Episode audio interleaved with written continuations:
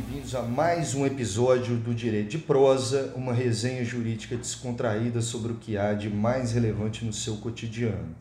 Meu nome é Guilherme Rezende, sou advogado, e a meu lado se encontra ele, o grande professor Diego Castro. Como vai, Diego? Gui, muito bem, meu irmão. Satisfação ao seu lado. Mais um episódio do nosso podcast comentando notícias, não só jurídicas, mas inerentes ao dia a dia do Brasil, ao dia a dia da população brasileira, questões relevantes. E hoje nós vamos falar da MP da Liberdade Econômica, né, Gui?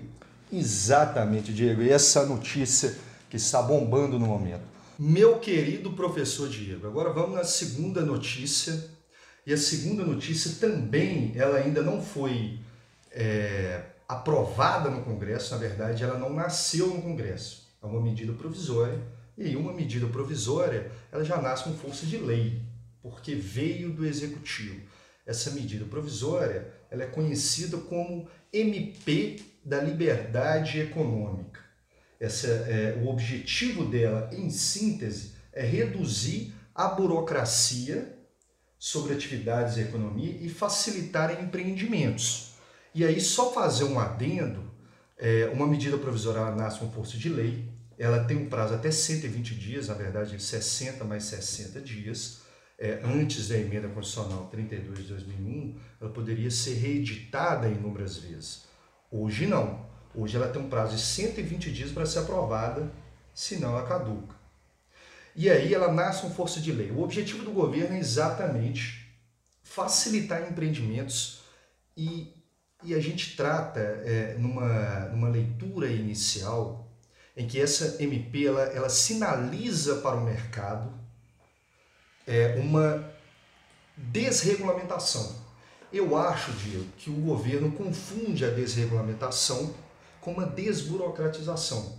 São dois assuntos muito diferentes. É, e, e, ao tratar essa MP, é, de, de, a gente vai falar de direito econômico, ela abarca outros ramos jurídicos, o direito civil, o empresarial, é, trata direito do trabalho. direito do trabalho, exatamente, porque até o momento, a gente teve algumas alterações dessa medida provisória, até o momento ela, por exemplo, no direito do trabalho, ela vem trazendo, ela prevê o descanso em outro dia que não seja domingo. E aí não se cobraria hora extra. É, é, alguns argumentam que é melhor trabalhar os domingos do que ficar desempregado. Eu acho esse um argumento falacioso. Muito. Nós vamos falar disso. Outro ponto que, que muda, por exemplo, seria o registro de ponto, que não mais obrigatório para empresas acima de 10 trabalhadores mas sim com mais de 20 funcionários. É, diversos pontos é, em que se busca modificar a nossa legislação. Alguns já foram retirados, por exemplo, fim da adicional de periculosidade para motoboys, né? já isso caiu para uma mudança de um do Jerônimo é, é, Goerge, que é do, do PP do Rio Grande do Sul, isso caiu. Mas vamos lá.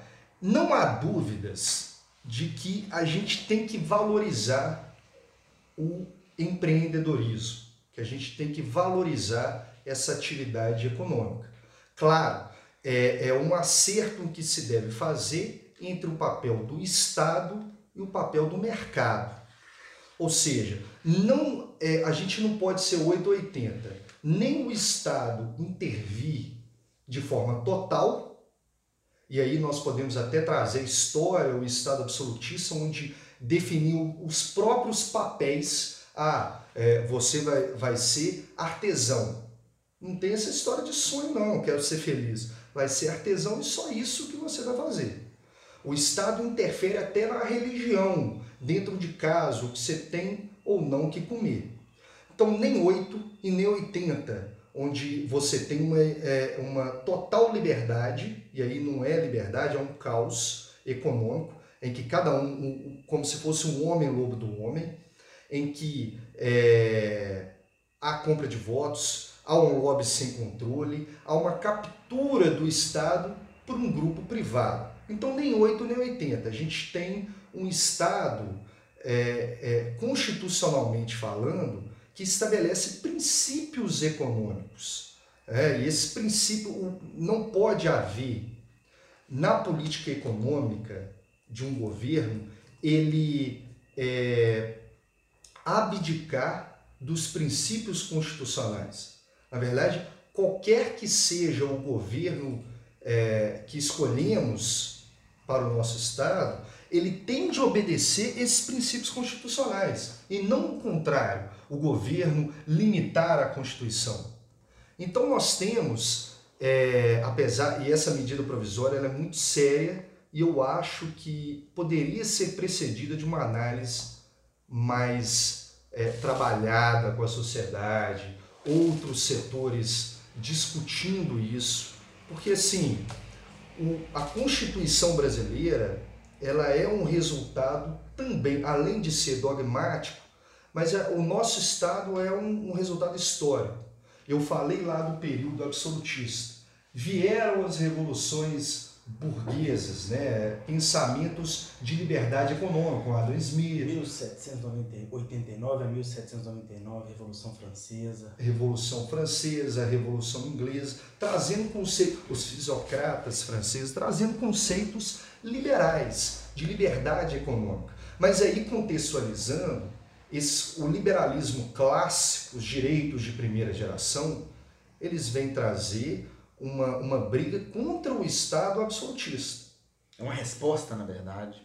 É uma resposta dessa corrente econômica, burguesia incipiente aí, contra uma nobreza que nada produzia.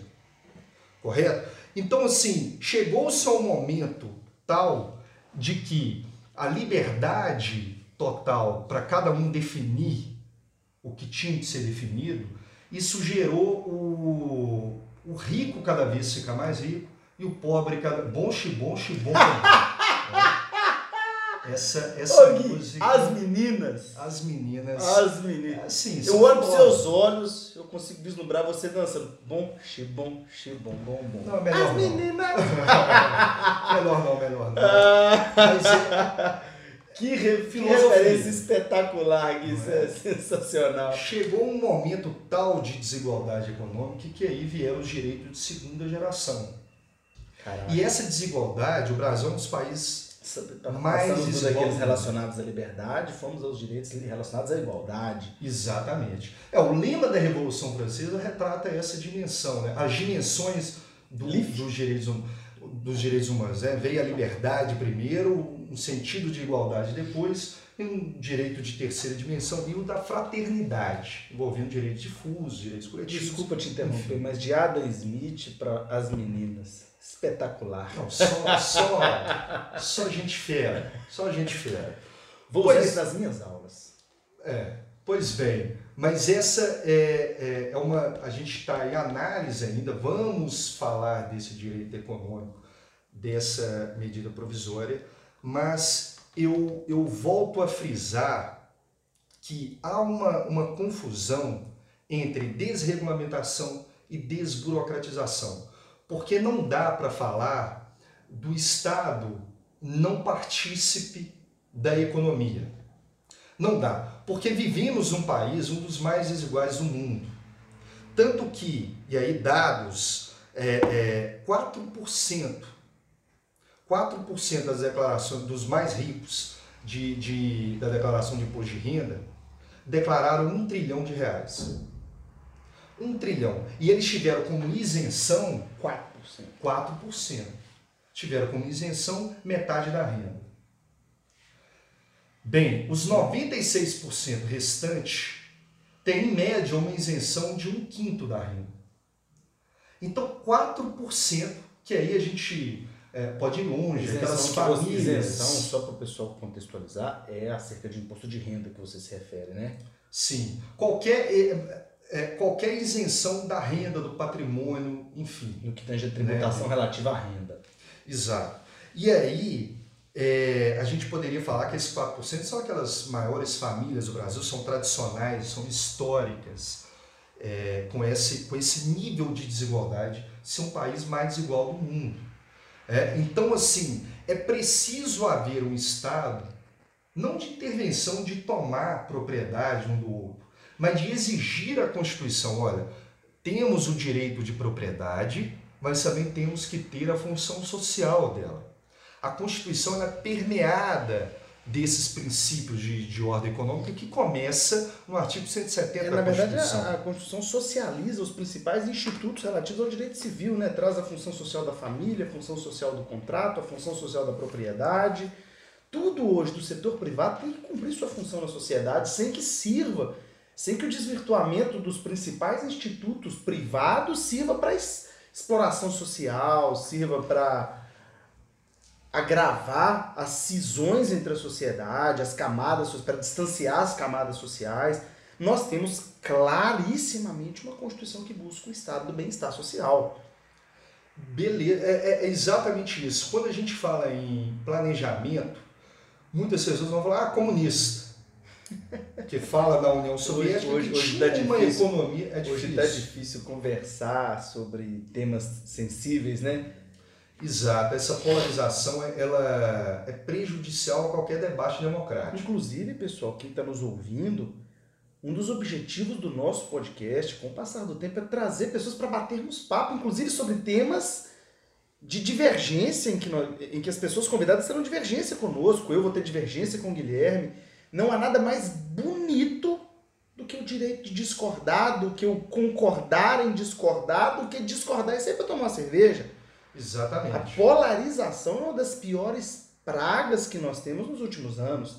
Você ser polarizado sob o aspecto ideológico não tem problema nenhum. O problema é quando você acredita que o outro é obrigado a pensar da mesma forma que você. Não há nada mais bonito do que discordar e continuar a amizade, continuar. Enfim, é algo que nós vamos tentar sempre desenvolver aqui no, no nosso canal Direito de Prosa. Prosear com aquele com o qual você discorda. Exatamente. E aí, Diego, eu falei do planejamento porque é o seguinte: se a gente pega o título 1 da Constituição, vai falar dos princípios fundamentais, coloca como um dos fundamentos, e aí coloca no mesmo inciso do artigo 1, coloca os valores sociais do trabalho e da livre iniciativa. Então, o capitalismo brasileiro, baseado nessa livre iniciativa, o capitalismo brasileiro é um capitalismo moderado Total, interessantíssimo. Porque traz a livre iniciativa, a livre concorrência, junto com os valores sociais do trabalho. Junto com os direitos do consumidor. Exatamente. Junto com a proteção ao meio do trabalho. Sim. O artigo é... 170 traz o direito do consumidor, a proteção ao meio ambiente. Então, então, nós temos de fato um capitalismo, mas um capitalismo com viés preocupado com a sociedade. Isso não significa ser socialista. Nós nunca seremos socialistas com a atual Constituição. Exatamente. Porque, é, é, e esse artigo 170 que você mencionou, não só direito do consumidor, mas estabelece a ordem econômica, tendo de obedecer também o meio ambiente. Ou seja, a busca de um desenvolvimento sustentável. É, eu falaria que a nossa Constituição de 88 ela é, é avançada nesse termo, apesar de tentar compatibilizar princípios completamente, às vezes, absolutamente diversos, mas a gente tem que. A busca do pleno emprego também está nesse artigo 170. Cara, esse podcast, desculpa te interromper, esse bate-papo eu vou mandar para um professor brilhante que eu tive no meu mestrado, Carlo Ralph de Muses, uma das pessoas mais brilhantes. Eu conversando com ele, na minha qualificação para dissertação, eu conversando com ele, eu abordei princípios do direito ambiental e um dos princípios é o desenvolvimento sustentável, né? Que significa, em linhas bem gerais, permitir o desenvolvimento econômico mantendo-se, resguardando o planeta para as futuras gerações. Aí ele fez uma pergunta, não eu falando sobre teorias profundas, o Carlo Ralph de Muses me perguntou: Diego, desenvolvimento sustentável. E a galinha? Eu não entendi nada. Falou, Carlos, como assim e a galinha?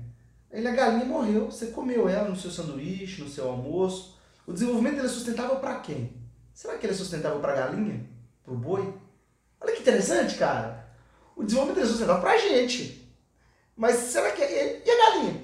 Será que foi sustentável? A galinha morreu. Combina com a primeira parte do, desse episódio. Interessantíssimo. Exatamente combina com a parte do objeto da coisificação dos animais. E a gente vai continuar comendo a galinha porque ela vai continuar sendo servida, sendo, sendo adequada e autorizada a produção agropecuária, né? Exatamente. E isso é tão complexo. É, você falou de um professor, vou falar de outro. Carlos que... Ralph, Carlão, ó, um beijo para você, meu irmão. É, é, não conheço, mas já considero pacas. Espetacular. Espetacular. Então, vou mandar isso para ele. Fica um abraço também. E eu vou falar de outro professor, José Afonso da Silva. Afonso. Você conhece. Ele fala o seguinte, constitucionalista, eu gosto muito dele. Ele fala sobre o, o planejamento econômico, porque assim, planejar, que vem no texto constitucional nosso, não tem nada a ver com comunismo. É simplesmente estabelecer metas para alcançar todos os objetivos que estabelecemos na, na Constituição, de forma democrática. O, o, o planejamento visa a mudança dessa realidade existente, mas tem um, um fundamento, que não é a bel prazer de um governante ou outro. Não é, vamos falar aqui de Lula, nem de Bolsonaro. Eles não podem alterar a ordem nossa constitucionalmente estabelecida previamente. Então não é caso de se falar é, de comunismo, de socialismo, nem um capitalismo selvagem. Eu acho legal tudo que você fala. É, ah, vai virar Venezuela. Não vai. Nunca fomos e nunca seremos uma Venezuela. Isso, a não ser que haja uma ruptura constitucional que a sociedade não permitiria. Sim. Nós somos capitalistas, não somos socialistas. Exatamente. Agora, qual o modelo de capitalismo porque é, é, a polarização é tão nefasta, porque você fala, ah, eu sou capitalista ou sou comunista. Mas tem tanta coisa Não entre uma coisa e outra. Exato, há várias correntes do Vários capitalismo. modelos econômicos. Exatamente. E aí, qual modelo de capitalismo nós queremos? O modelo constitucionalmente falando, é, porque nós somos o Estado Democrático de Direito, o Estado Constitucional de direito. Os, é, nós temos regras previamente estabelecidas. E aí, durante na Constituição, a gente coloca esses dois princípios da ordem econômica capitalista, mas também preocupada com o desenvolvimento sustentável do mais frágil, do mais vulnerável, do consumidor, do meio ambiente.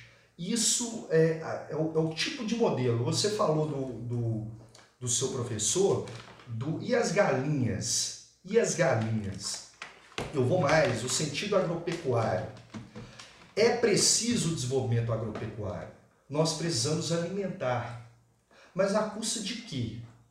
É, a custa, porque já, já ficou estabelecido que se a Amazônia ficar horizontalizada, ou seja, se desmatar, vai provocar um rompimento no ciclo hidrológico. Vai virar uma savana e é a Amazônia que transpira e movimenta o ciclo hidro hidrológico do centro-oeste brasileiro, utilizado nas próprias plantações agropecuárias. Tudo é um ciclo, não existe lixo fora do ambiente do planeta Terra. Não existe. Então o que produzimos a gente tira da natureza. A mesa que nós estamos utilizando aqui é a madeira. O ferro dessa cadeira é tirado de um minério então a gente retira tudo da natureza. Dos livros que a gente tanto gosta, da celulose que vem das árvores. Vem das árvores. E a gente descarta isso. Qual que é a maneira da nossa exploração? Qual que é a maneira que nós vamos descartar esse lixo? Inclusive aí eu, eu gosto de comparar, é, no primeiro episódio eu trouxe o direito da Alemanha, falo do direito japonês agora. O Japão, o lixo, ele é responsabilidade individual ele é de um dever individual. A pessoa tem que carregar o seu lixo e escrever na sacola o que ele contém. E não pode colocar na frente de casa, não.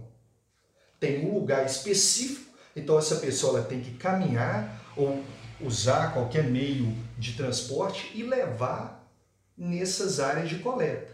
E colocando lá determinados, ah, especificando o seu lixo. Porque esse descarte ele vai ser reciclado.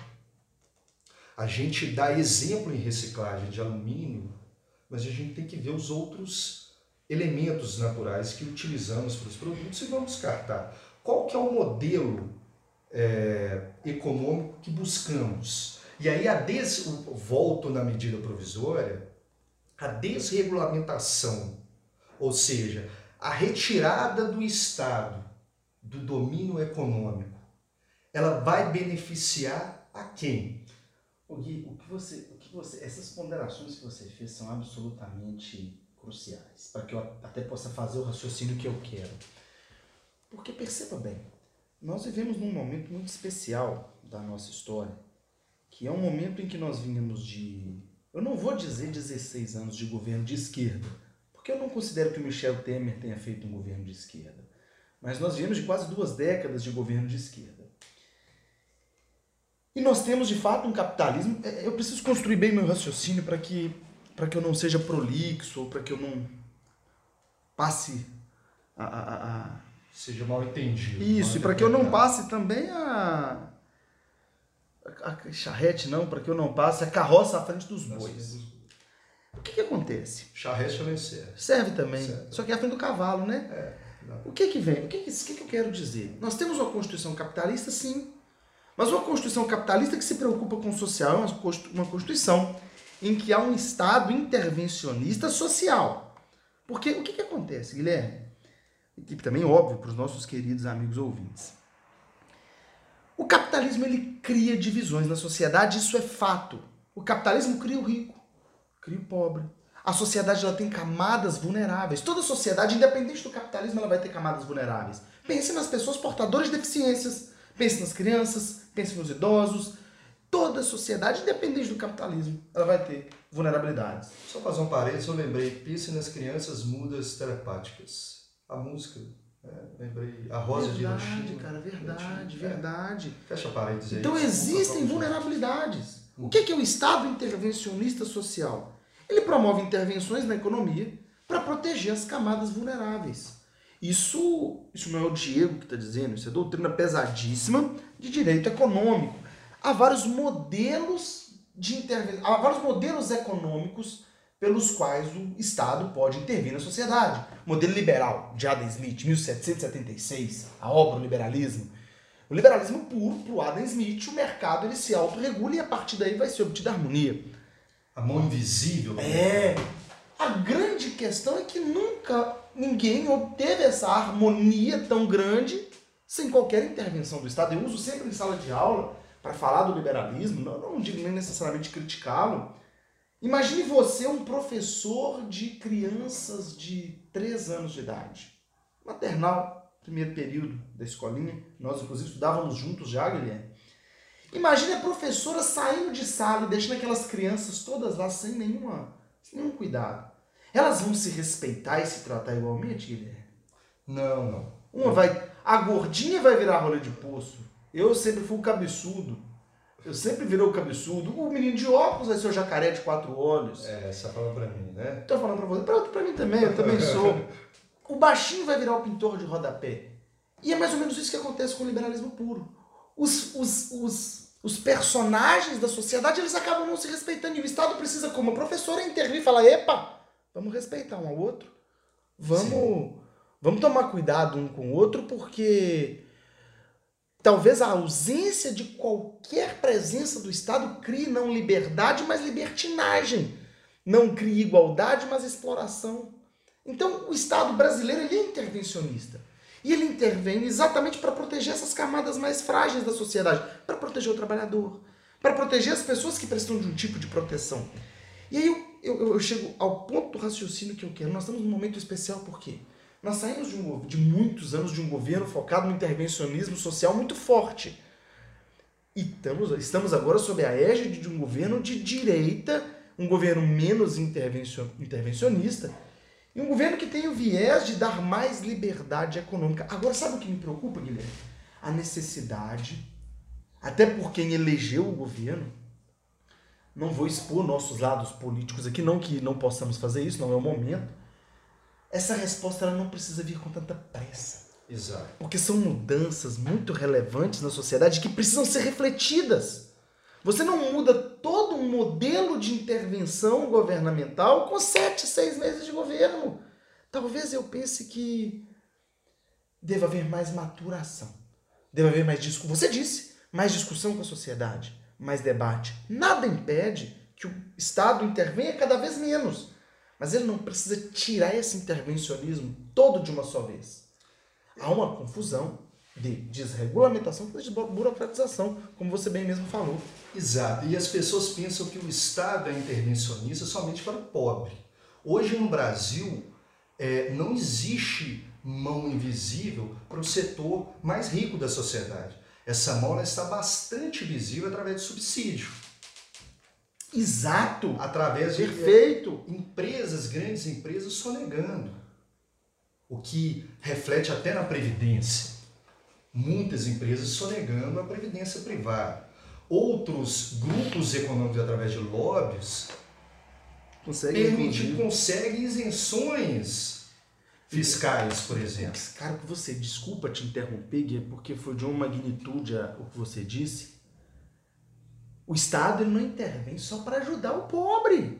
Ele intervém para ajudar o rico também. Então esse intervencionismo estatal, ele é um intervencionismo que ele abrange todas as camadas do meio econômico, tanto o vulnerável quanto aquele hipersuficiente, o hipossuficiente e também o hipersuficiente. Então, muito bem colocado. O intervencionismo estatal hoje, ele não é só para o pobre. Ele é para o rico também. O Estado também intervém para beneficiar o rico. Exato. Há aquele ditado, eu não gosto muito de ditado popular não, viu, Diego? Mas tem esse ditado que fala a capitalização dos lucros e a socialização dos prejuízos. Ou seja, é, o empresário, na hora que ele lucra, ele quer lucrar é só dele, ele quer... É, claro que o empresário hoje no Brasil é um forte que enfrenta muita burocracia. O Brasil luta contra o brasileiro. Exato. O Estado, ele até para quando ele, ele intervém, ele intervém de forma ineficiente. Mas, mas é, causa um prejuízo, a gente vê uma, uma balança desregulada, um prejuízo excessivo para a sociedade também.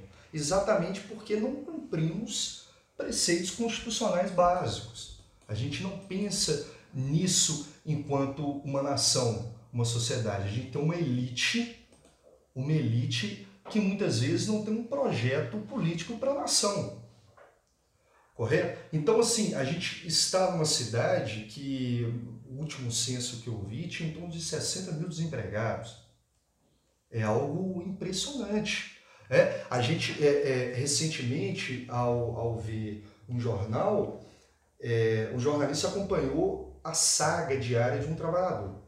Ele demora, aí numa grande cidade como Rio de Janeiro, Belo Horizonte, São Paulo, uma pessoa que gasta duas horas de ônibus para chegar ao trabalho, trabalha em torno de 8 a 10 horas e aí volta duas horas. Então gasta quatro horas nesse movimento, que muitas vezes é em pé dentro de um ônibus, e aí fala-se que ele só não venceu na vida, não se tornou rico por incompetência, porque é, não é capaz, porque não é inteligente, porque não fez esforço. Ou seja, é, é, coloca a pecha no pobre ou na classe média mais baixa de preguiçoso. Verdade. Né? Então, assim, é, é, a gente precisa ter cuidado. a meritocracia isso. é algo que tem que ser tratado com muito cuidado, né?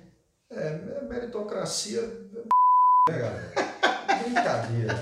Então, assim, essa meritocracia, onde você já começa de em desvantagem. Como é que você fala em meritocracia entre uma criança que nasceu numa família muito rica e uma criança que nasceu no alto do morro do Jacarezinho? Eu lembro daquele vídeo da, daquela menina que fala: Eu não tenho culpa que meu pai é rico.